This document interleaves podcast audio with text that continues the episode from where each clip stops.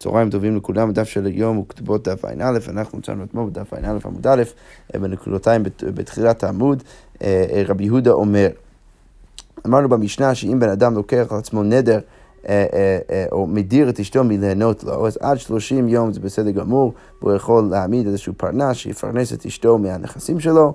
אתמול דנו הרבה בבריחות סביב השאלה האם זה כאילו היא באמת נהנית ממנו, האם זה בסדר גמור שיש פרנס ביניהם. את השאלה הזאת אנחנו כבר בשאלה הזאת אנחנו כבר דנו אתמול, ואם הנדר הוא יותר מ-30 יום, אז הוא צריך לגרש אותה וליתן לה כתובה. עכשיו ראינו גם כן את שיטת רבי יהודה, שהוא אמר שבישראל, אם הנדר הוא רק חודש אחד, אז בסדר גמור, הם יכולים להישאר ביחד. אבל אם זה חודשיים, אז זה כבר בעייתי. עכשיו, אצל כהן אנחנו נותנים לו יותר זמן, כי אנחנו פחות רוצים שהכהן יגרש את אשתו, כי לכהן לא יהיה שום אופציה להחזיר את אשתו. אנחנו יודעים שכהן אסור לו להתחתן עם אישה גרושה, אפילו עם גרושת עצמו, ולכן הוא לא יכול להחזיר אותה, ולכן נותנים לו קצת יותר זמן. אז רבי יהודה אז אמר שלכהן נותנים לו חודשיים, אם הנדר זה חודשיים אז זה בסדר גמור, רק שזה 3 חודשים אז זה כבר בעייתי. אז הגמרא אומרת, רגע, אבל רבי יהודה היינו תנא קמא, הוא יוצא בדיוק כמו תנא קמא, למה? כי לפי מה שהוא אומר על ישראל, אז יוצא גם כן שחודש זה בסדר, יותר מחודש זה בעייתי. אז הגמרא אומרת, 2 תירוצים. תירוץ ראשון, אמר אביי, כהנת את להשמין, שרבי יהודה בא לחדש לנו את החידוש של כהנת. שאצל ישראל אמנם אולי אנחנו אומרים שרק חודש זה בסדר ויותר מזה זה כבר בעייתי, אבל החידוש של רבי יהודה זה להגיד לגבי הכהן שנותנים לכהן יותר זמן. אוקיי, רב אמר תירוץ שני, חודש מלא וחודש חסר איכא בינהו. יש גם נפקא מינה על הישראל בין תנא קמא ורבי יהודה, למה? כי תנא קמא אומר 30 יום, רבי יהודה מה אמר? רבי יהודה אמר חודש. עכשיו רב לכן בא ואומר שיש חודש מלא וחודש חסר, כנפקא מינה ביניהם, למה? כי תנא קמא זה תמיד יהיה 30 יום, לא משנה מה. רבי יהודה זה יהיה חודש, עכשיו חודש יכול להיות או 30 יום או כ"ט ימים, אז רבי יהודה יכול להיות סיטואציה שבו כבר אחרי כ"ט ימים זה בעייתי בגלל שעבר חודש, ולתנא קמא זה לא בהכרח, יהיה נכון. אוקיי, אז עכשיו על המשנה שלנו שאמרנו ששוב עד 30 יום אז הם יכולים להישאר ביחד והוא מעמיד פרנס ביניהם ויותר מזה הם צריכים להתגרש, אז הגמרא אומר ככה, אמר רב, לא שנו אלא במפרש, כל מה שאמרנו במשנה זה רק במפרש, אבל בסתם יוציא לאט ויתן כתובה, אבל אם הבן אדם לקח סתם על עצמו נדר שאשתו אסורה מלהנות לו לכמות זמן לא מוגדרת, אז במקרה כזה רב בא ואומר, הם צריכים להתגרש והוא צריך לתת כתובה מיד. עכשיו שמואל אמר, אפילו בסתם לא יוציא, שם ימצא פתח לנידור. שמואל בא ואומר, לא, אפילו אם הוא נודר בסתם, אז עדיין הוא לא צריך לגרש אותה, למה? כי יכול להיות שהוא ימצא איזשהו פתח לנידור, ויוכל דרך זה להתיר את הנדר, ואשתו תוכל להמשיך ליהנות ממנו. הגמרא אומרת, זה כבר אמרנו לפני כמה דפים בהקשר השני, והפלגו באחד הזמנה, הרי רב ושמואל כבר נחלקו בדיוק באותה נקודה, בסיטואציה אחרת, על המשנה, בדף סמך אלף עמוד ב', מה כתוב שם במשנה? דתנן, המדיר את אשתו מתשמיש, הבן אדם שמדיר את אשתו מתשמיש, שהם לא יכולים לקיים יחסים, בית שמאי אומרים 2 שבתות, אז הם יכולים, אם הנדר שלו זה עד 2 שבתות, הם יכולים להישאר ביחד עד 2 שבתות, לנסות למצוא איזשהו פתח לנדר, ואחרי זה הם צריכים להתגרש, בית הלל אומרים 1 שבת. ומה אמרנו? אז בדיוק אותו דבר, ואמר רב מחלוקת מפרש ובסתם יוציא לאט ויתן כתובה. המחלוקת זה רק במקרה של מפרש, אבל אם הוא לקח את נדר בסתם, אז הוא צריך לגרש אותה מיד וליתן כתובה, ושמואל אמר, אפילו בסתם נמי ליוציא, שם ימצא פתח לנידור. אז עכשיו השאלה, למה רב ושמואל צריכים להגיד בדיוק אותה מחלוקת בשני ההקשרים? אז הגמרא אומרת, אתה צריך את שניהם, למה דאי יתמר בההיא, כי אם היית אומר במקרה שלנו עם הפרנס, בההיא כאמר רב משום דלא, סליחה, הפוך, אם היית אומר שמה במקרה של התשמיש, אז אולי שם רב בא ואומר שאם הוא נודר סתם, אז הם צריכים להתגרש מיד, למה משום דלא אפשר בפרנס, כי שם אין אפשרות להעמיד איזה פרנס ביניהם, כי הנדר הוא סביב תשמיש. אבל במשנה שלנו, מה הייתי אולי אומר? זה אפשר בפרנס, כי הרי בסוף אפשר להעמיד פרנס. אם המודל לשמואל, לא הייתי חושב שהוא מודל לשמואל. לכן אני צריך את שניהם. אני צריך גם את המקרה שלנו. ואי יתמר בהא, ואם היית אומר רק את המקרה שלנו, אז מה הייתי חושב? אולי הייתי חושב בהא גם שמואל, הייתי חושב שדווקא כאן אצלנו שמואל יגיד שאולי אפשר לחכות ולמצוא פתח לנידור משום דה אפשר בפרנס, בגלל שיש אפשרות לפרנס, אבל באי במקרה שם, דף סמך עמוד ב', אם המודל לרב, הייתי חושב אולי ששמו מודל לרב, צריכה, ולכן אתה צריך את שני המקרים. אוקיי, עכשיו בואו ננסה קצת יותר לדון במחלוקת הזאת בין רב ושמואל. אצלן כתוב במשנה שלנו, אמרת את אשתו שלא תטעום אחד מכל הפירות יוציא ויתן כתובה. אז המשנה שלנו בהמשך אומרת שברגע שבן אדם מדיר את אשתו שהיא לא תאכל אחד מכל סוגי הפירות, אז הוא צריך לגרש אותה מיד וליתן כתובה. עכשיו זה לכאורה קצת סותר את הרשע של המשנה, כי ברשע מה אמרנו שזה צריך להיות עד 30 יום, עד 30 יום זה בסדר כמו יכול להעמיד פרנס, ורק לאחר 30 יום הוא צריך לגרש אותה, וכאן לכאורה משהו הוא צריך לגרש אותה מיד. אז עכשיו השאלה, האם זה הולם יותר את שיטת שמואל או שיטת רב? אז כבר אומר בשלמה לרב, אני מבין למה כאן בסתם, כאן בפרש. כי במקרה של הרשע מדובר על בן אדם שמפרש את הכמות זמן של הנדר שלו, ולכן זה בסדר גמור עד 30 יום. אבל אם הוא אומר את זה בסתם, שזה בעצם הסייפה, אז הוא צריך לגרש אותה מיד. זה אני מבין, אבל לשמוע כאשר, לשמוע איך הוא יסביר, איך הוא יפרש את הפער, איך הוא יתרץ את הפער בין הרשע והסייפה. אז כמו אומרת, אפשר להגיד ככה, אך במה יסקינה בסייפה של המשנה, כגון שנדרה היא וקיים לה איהו. מדובר מקרה שהיא דווקא לקחה על עצמה את הנדר, והוא רק קיים לה את הנדר. אנחנו יודעים שהבעל בדרך כלל יכול להפר את הנדר של אשתו. אנחנו עוד נדון בשאלה הזאת ספציפית היום, מתי הוא כן יכול להפר ומתי הוא לא, אבל בוא נניח שברמה הבסיסית הבעל יכול להפר את הנדר, ואם הוא קיים את זה, ואנחנו מדברים במקרה שהיא נדרה והוא קיים את הנדר, וכסב רבי מאיר הוא נותן אצבע בין שיניה. אוקיי, אז יש פה כמה פרטים שצריך להסביר. אז מה בעצם התירוץ הבסיסי של שמואל? השמואל אומר, יש חילוק בין הרשע והסייפה. למה? כי הרשע מדברת בכלל המקרה שהבעל נדר על אשתו מלענות לו. אז אם הבעל לוקח על עצמו את הנדר, אז במקרה כזה מה? יכול להיות שהגיוני לחכות קצת מה לראות, אם אולי יש באמת אפשרות להתיר את הנדר שלו. אבל מה? במקרה והאישה נדרה והבעל קיים לה את הנדר, אז באמת אין סיכוי שאנחנו נמצא איזשהו היתר לנדר. למה? כי זה לא שהיא רוצה ליהנות ממנו והזוג עדיין רוצים להיות ביחד. כאן במקרה שני בסייפה מדובר על מקרה שהיא בכלל נדרה, היא לא רוצה ליהנות ממנו והוא מקיים לה את זה, ולכן אין שום סיבה להניח שהם יצאו פתח לנדר הזה, ולכן הם צריכים להתגרש מיד. זה בעצם התירוץ הבסיסי. עכשיו מה הפרט הנוסף שמופיע כאן בתירוץ? וכסף ורבי מאיר הוא נותן אצבע בין שני. אז עכשיו אנחנו צריכים, זה ביטוי שאנחנו כבר מכירים מלפני כמה דפים, וכבר פגשנו את זה כמה וכמה פעמים במסכת, אבל רק נבהיר את זה עוד יותר קצת כדי להבין את המשך הסוגיה. אז השאלה בעצם שעולה אצל התנאים במקרה, והיא נדרה והבעל קיים לה את הנדר, עכשיו השאלה, אם הם צריכים להתגרש בגלל הנדר הזה, מי אשם? האם האישה אשמה בגלל שהיא נדרה, או האם הבעל אשם בגלל שהוא קיים לה את הנדר? עכשיו, מה נפקא מינה? נפקא מינה זה האם הוא צריך לשלם את הכתובה. אם אתה בא ואומר שהוא נותן אצבע בין שיניה, זה בעצם אשמתו, אז הוא יצטרך לשלם כתובה. אבל אם אתה אומר שהיא נתנה אצבע בין שיניה, אז אתה תצטרך להגיד שהבעל פטור מהכתובה. אז הגמרא כאן מוסיפה עוד פרט שצריך להגיד שרבי מאיר, שהוא הדעה הסתמאית במשנה שלנו, סובר שהוא נותן אצבע בין שיניה. למה? כי ברגע שאנחנו האמנו את הסעיפה במקרה שנדרה היא וקיים לה הוא, וכתוב במשנה שהם צריכים להתגרש והוא צריך ליתן כתובה, אז צריך גם כן להגיד שרבי מאיר סובר שהוא נותן אצבע בין שיניה. אבל עכשיו הגמרא תתלבט בדיוק בנקודה הזו, וסבר רבי מאיר הוא נותן אצבע בין שיניה, אם זה באמת נכון שרבי מאיר סובר שהוא נותן אצבע בין שיניה, ולכן הוא תמיד יצטרך לשלם את הכתובה.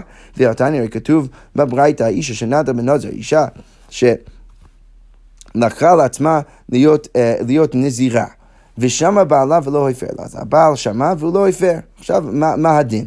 רבי מאיר ורבי יהודה אומרים, היא נתנה אצבע בין שיניה, לפי כך אם רצה הבעל להפר יפר, ואם אמר יפשי באישה נדרנית, תצא שלא בכתובה. אז רבי מאיר ורבי יהודה באים ואומרים, לא ניכנס עד הסוף לדיון כאן בתוך הברייתא, אבל רבי מאיר ורבי יהודה באים ואומרים, שזה בעצם אשמתה, היא נתנה אצבע בין שיניה, היא לקחה לעצמה את הנדר, ולכן אם הבעל יש לו עוד אפשרות להפר את הנדר מיד, אז הוא יכול להפר. אבל אם אומר יפשי באישה נדרנית, אבל אם הוא בא ואומר, לא אכפת לי להפר או לא להפר את הנדר, לא רוצה להיות עם אישה שלוקחת על עצמה את הנדרים האלו, תצא שלא בכתובה. במקרה כזה הוא צריך לגרש אותה ולא ליתן לה כתובה. כבר אנחנו רואים שמה, במפורש, רבי מאיר סובר שהיא נתנה אצבע בין שיניה. בסדר, זה הקושיה, אבל לפני שאנחנו נגיע לקושיה, נמשיך עם הברייתא המידע השנייה. רבי יוסי ורבי אלעזר אומרים, הוא נותן אצבע בין שיניה, לא דווקא הפוך, זה דווקא אשמתו. לפי כך, אם רצה הבעל להפר יפר, אם הוא רוצה להפר הוא יכול להפר. ואם אמר יפשי באישה נדרנית, אבל אם הוא בא ואומר שלא רוצה להיות עם אישה נדרנית, אז יוציא וייתן כתובה, צריך לתת כתובה בגלל שהוא נותן אצבע בין שיניה. אז מה משמע מזה שרבי מאיר סובר שהיא נתנה אצבע בין שיניה ולא הוא? אז הגמרא אומרת, אי פה צריך להגיד הפוך, שרבי מאיר ורבי יהודה אומרים, הוא נותן אצבע, ורבי יוסי ורבי אלעזר אומרים, היא נתנה. אז עכשיו פשוט להפוך את הפרייתא, ואז יוצא בסדר גמור. יוצא אולי בסדר גמור לשיטת רבי מאיר, שאתה בא ואומר שהוא סובר שהבעל נותן אצבע בין שיניה. אבל אז אתה תצטרך להגיד שרבי יוסי אומר שהיא נתנה אצבע. האם זה נכון? וסבר רבי יוסי היא נתנה, והתנען הרי כתוב במשנה שלנו, רבי יוסי אומר, בעניות שלא נתן קצבה. במקרה, ובן אדם נודר על האישה שהיא לא יכולה בעצם לקחת כל מיני בשמים ותכשיטים על עצמה, אז רבי יוסי אמר שאם מדובר על נשים עניות, שהן לא כזאת מפונקות ולא רגילות לזה גם ככה, אז הבעל יצטרך לגרש אותה וליתן כתובה רק במקרה שהוא לא נתן קצבה, שהוא לא הגדיר איזשהו כמות זמן מסוים לנדר הזה. עכשיו, לא חשוב כל כך הפרטים, מה שחשוב לנו זה שרבי יוסי בא ואומר, במקרה כזה הוא צריך לגרש אותה וליתן כתובה. עכשיו, איך הבנו את המשנה לפני כמה שורות, האמנו את המשנה, או לפחות המקרים בספר של המשנה, במקרה שהיא נדרה והוא קיים לה את הנדר. עכשיו, מה אנחנו רואים? שבמקרה והיא נדרה והוא קיים לה את הנדר, אנחנו רואים שיש סיטואציה שבו רבי יוסי יגיד שהוא צריך לגרש אותה וליתן כתובה. לכאורה משמע שהוא נתן אצבע בין שיניה לשיטת רבי יוסי. אז כמו אומרת, אז אין לחינם, באמת צריך לתרץ אחרת את הברייתא למעלה, ולהגיד ככה, במקום שזה יהיה רבי מאיר יחד עם רבי יהודה, בוא נהפוך את הזוגות. אז אם רבי מאיר ורבי יוסי אומרים הוא נותן, כדי שזה יסתדר עם רבי מאיר ורבי יוסי, ורבי יהודה ורבי אלעזר אומרים היא נתנה. אבל עדיין הגמרא שואל, וסבר רבי יהודה היא נתנה, אם באמת רבי יהודה סובר שהיא נתנה אצבע בין שיניה והתנא כתוב במשנה שלנו, רבי יהודה אומר בישראל יום אחד יקיים. אז כתוב במשנה שלנו, אם מדובר על הנדר שהבן אדם לוקח, או בעצם אנחנו נסביר תכף שזה בעצם האישה, אבל אם מדובר על נדר במקרה והוא אומר שהיא לא יכולה ליהנות מאיזשהו פרי מסוים, אז רבי יהודה בא ואומר שאפשר שאם מדובר על בן אדם ישראל, והנדר הוא יום אחד, אז הוא צריך לקיים את הנדר, והוא יכול להישאר איתה. אבל אם זה יותר מיום אחד, הוא צריך לגרש אותה. עכשיו, במקרה והוא צריך לגרש אותה, מה צריך לעשות? אז הוא צריך להוציא אותה וליתן כתובה. אז שוב, מה אנחנו רואים? כמו שאמרנו גם כן לגבי רבי יוסי, שאם אנחנו מאמינים את המשנה במקרה והיא נדרה והוא קיים, אז יוצא שיש מקרה שבו רבי יהודה יגיד שהוא צריך לגרש אותה וליתן כתובה. לכאורה משמע שגם לרבי יהודה הוא נותן אצבע בין שיניה. אז כמו אומרת, אין חינמי, צריך לגרוס מחדש את הברייתא למעלה ולהגיד שזה אפילו לא 2-2. אלא מה? רבי מאיר ורבי יהודה ורבי יוסי אומרים הוא נותן, ורבי אלעזר אומר על הצד השני היא נתנה, ואז יוצא בסדר גמור. כמו אומרת, ואם תמציא לא מזוגי זוגי, אם אתה תרצה לתרץ אתה לא יכול, אין לך גמישות עד אינסוף עם הברייתא. אתה אולי יכול להפוך קצת את השיטות, אבל להגיד שפתאום זה 3-1, זה כבר לא הגיוני. ואז אם אתה תתעקש ותגיד שצריך להיות 2-2, אז מה אתה כן יכול להגיד? אתה יכול להגיד, אם רבי מאיר ורבי אלעזר אומרים היא נתנה, ורבי יוסי ורבי יהודה ורבי יוסי אומרים הוא נותן. אבל רגע, ואז יוצא קושיה ברבי מאיר. למה? כי הדעה הסתמאית במשנה, לכאורה משמע ממנה לפי ההוקמתא שלנו, שהדעה הסתמאית של המשנה שלנו אומרת שהוא נותן אצבע, ובדרך כלל אנחנו אומרים שסתם משנה שיטת רבי מאיר, אז יוצא שרבי מאיר אומר הוא נותן אצבע, אז איך אפשר להגיד שרבי מאיר כאן בברייתא אומר היא נתנה? אפשר להגיד, והסתמאית לא רבי מאיר, אפשר להגיד שבמקרה של המשנה שלנו, הדעה הסתמאית היא לא רבי מאיר, זה אולי רבי יוסי, רבי יהודה, וזה לא רבי מאיר, ודרך זה אפשר להשאיר את הברייתא כ2 מול 2 מבחינת הזוגות. אוקיי, עכשיו אם כבר אנחנו הבאנו את שיטת רבי יוסי, שבא ואומר שבעניות, אם הבן אדם לקח, או בעצם מדובר במקרה שהיא נדרה והוא קיים, אם הנדר אבל הוא ללא קצבה, אז במקרה כזה הוא צריך לגרש אותה וליתן כתובה. הדגמר אומרת, וסבר רבי יוסי בעניות שלא נתן קצבה, שאז במקרה כזה, אם הוא קיים לה את הנדר, הוא צריך לגרש אותה וליתן כתובה. מה משמע מזה? אלמה בעל מציא מפר, אז לכאורה משמע מזה שהבעל יכול להפר את הנדר. למה? כי מה משמע במשנה? שרבי, אם אתה ככה מעמיד את המשנה, שהאישה נדרה והוא קיים לה, ולכן אם זה ללא קצבה, צריך לגרש אותה וליתן כתובה, אז מה משמע מזה? משמע מזה שזה רק במקרה שהוא קיים לה את הנדר. אבל לכאורה אתה יכול דייק מזה שיש אפשרות שהוא יפר את הנדר. אבל כמו אומרת, האם באמת בנדר כזה רבי יוסי יגיד שהוא יכול להפר? ורמנו, הרי כתוב במשנה במסכת נדרים, אילו דברים שהבעל מפר, איזה סוגי נדרים הבעל יכול להפר? דברים שיש בהם עינוי נפש. אז הקטגוריה הראשונה זה דברים שיש בהם עינוי נפש. אם ארחץ, אם לא ארחץ, אם התקשית, אם לא התקשית. אז תנא קמא בא ואומר שמה נכלל בתוך הקטגוריה של דברים שיש להם עינוי נפש. אז אפילו אם האישה לוקחה על עצמה נדר שהיא לא יכולה ליהנות מבית המרחץ, או היא לא תתרחץ, או היא לא יכולה ליהנות מקישוטים, מתכשיטים, או שהיא לא תהנה מזה, בכל הדברים האלו, אז המשנה שם אומרת שזה נחשב כמשהו שהבעל יכול להפר. אבל מה? אמר רבי יוסי, אין אלו נדרי עינוי נפש, אז הנדרים האלו זה לא נדרי עינוי נפש. ואלו נדרי עינוי נפש. מה נחשב כנדר שיש בו עינוי נפש? שלא אוכל בשר, ושלא אשתה יין, ושלא אתקשט בבגדי צבעונים, שרש"י כותב לא להתלבש בגדים צבעוניים, זה מאוד קשה לאישה, כי זה רש"י כותב, גנאי וביזיון הוא לא מתגנה עליו. ולכן רבי יוסי בא ואומר, רק שלושת הדברים האלו נחשבים כדברים שיש להם עינוי נפש, ורק שם ורק אז הבעל יכול להפר את הנדר. אבל אם מדובר על משהו יותר פשוט, כמו מה שהבאנו במשנה לגבי הקישוטים במשנה, אז הבעל לא יכול להפר. אז הגמרא אומרת, לכאורה משמע מהמשנה שלנו שרבי יוסי יגיד שהבעל יכול להפר. שוב, רק בהנחה שככה מעמיד את המשנה שמדובר במקרה שהאישה נודרת והוא מקיים. אבל הרי במשנה מסכת נדרים זה לא נכון. אז הגמרא אומרת, מה צריך להגיד? אחרי במה הסכינו במשנה שלנו מדובר על מה? מדובר על דברים, בדברים שבינו לבינם, מדובר על נדרים יותר אינטימיים, שנגיד, רש"י כותב שהיא נודרת על עצמה שהיא לא תיקח איזשהו סם שמוריד לה את השערות באותו מקום. אז במקרה כזה, הגמרא אומרת, ברור שגם רבי יוסי יודע שאפשר להפר את הנדר.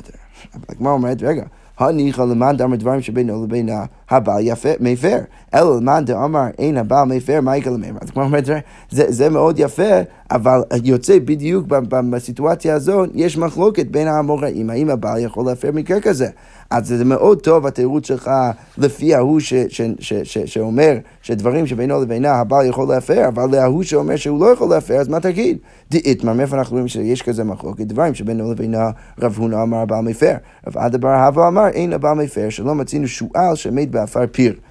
מאוד יפה, רב עדה בר הווה בא ואומר שהבעל לא יכול להפר דבר נדר שהוא בינו לבינה. למה? כי שועל לא ימות בתוך החור שלו. למה? כי הוא כל כך מכיר את החור שלו, לא יהיה לו מסוכן.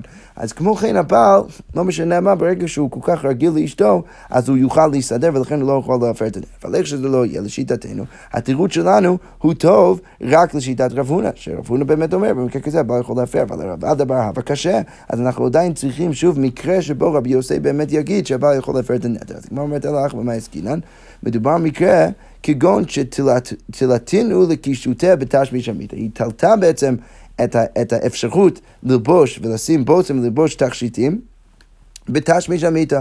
מה הכוונה? דאמירה שהיא אומרת, יעשר הנעת תשמישך עליי, אם אתקשט, אז אני לא אוכל לקיים איתך יחסים, אם אני אתקשט, אם אני אשים בושם, אז בעצם אני אהיה אסורה לך בתשמיש. עכשיו, במקרה כזה, הגמרא אומרת, ברור שרבי יוסי יגיד שאפשר להפר את הנדר. כי דאמר רב כהנא, כמו שרב כהנא אמר, דאמר רב כהנא, הנעת תשמיש היא עליך. אם האישה רוצה לאסור את הנעת הבעל מתשמיש האישה עליו, אז כופה משמסותו. זה לא עובד. היא לא יכולה לאסור משהו הבעל לה, ולכן היא יכולה לחוף אותה ולקיים את היחסים. אבל הנעת תשמישך עליי, אם היא אוסרת על עצמה, את הנעת עצמה מהתשמיש עם בעלה, אז יפר, אז במקרה כזה הנדר חל, והבעל צריך להפר את הנדר אם הוא לא רוצה שזה יהיה קיים, לפי שאין מאכלים לאדם דבר אסור, בגלל שאי אפשר אז שהם יקיימו יחסים במקרה, וזה באמת יהיה אסור על האישה. עכשיו, מה אשמה מזה שאם אתה סובר כרב כהנא, אז אישה כן יכולה לאסור תשמיש, את הנעת תשמישה על עצמה, מהקיום יחסים מבעלה, ולכן אם אתה תגיד שבמשנה שלנו היא תלתה את הבושם בתשמיש המיתה, והיא אמרה שאם היא תשים את הבושם אז התשמיש יהיה אסור, אז באמת במקרה כזה רבי יוסי יסכים שאפשר להפר את הנדר. אז כמו אומרת, רגע, אבל למה אתה בא ואומר שהם צריכים אז להתגרש ולהיתן כתובה, ולא תתקשה ולא תיאסר? אולי פשוט תגיד שהיא לא יכולה לשים בושם, ואז היא לא יהפוך להיות אסורה. אז למה אתה בא ואומר שהם צריכים להתגרש? אז כמו אומרת, אם כן, קראו לה מנוולת, לא, אם זה יקרה, אז אנשים יקראו לה מנוולת, את זה אנחנו רוצים, ולכן הם צריכים להתגרש. עוד אופציה, ותתקשה ותעשה, בסדר, מה הבעיה? אולי תשים בושם ותהיה אסורה.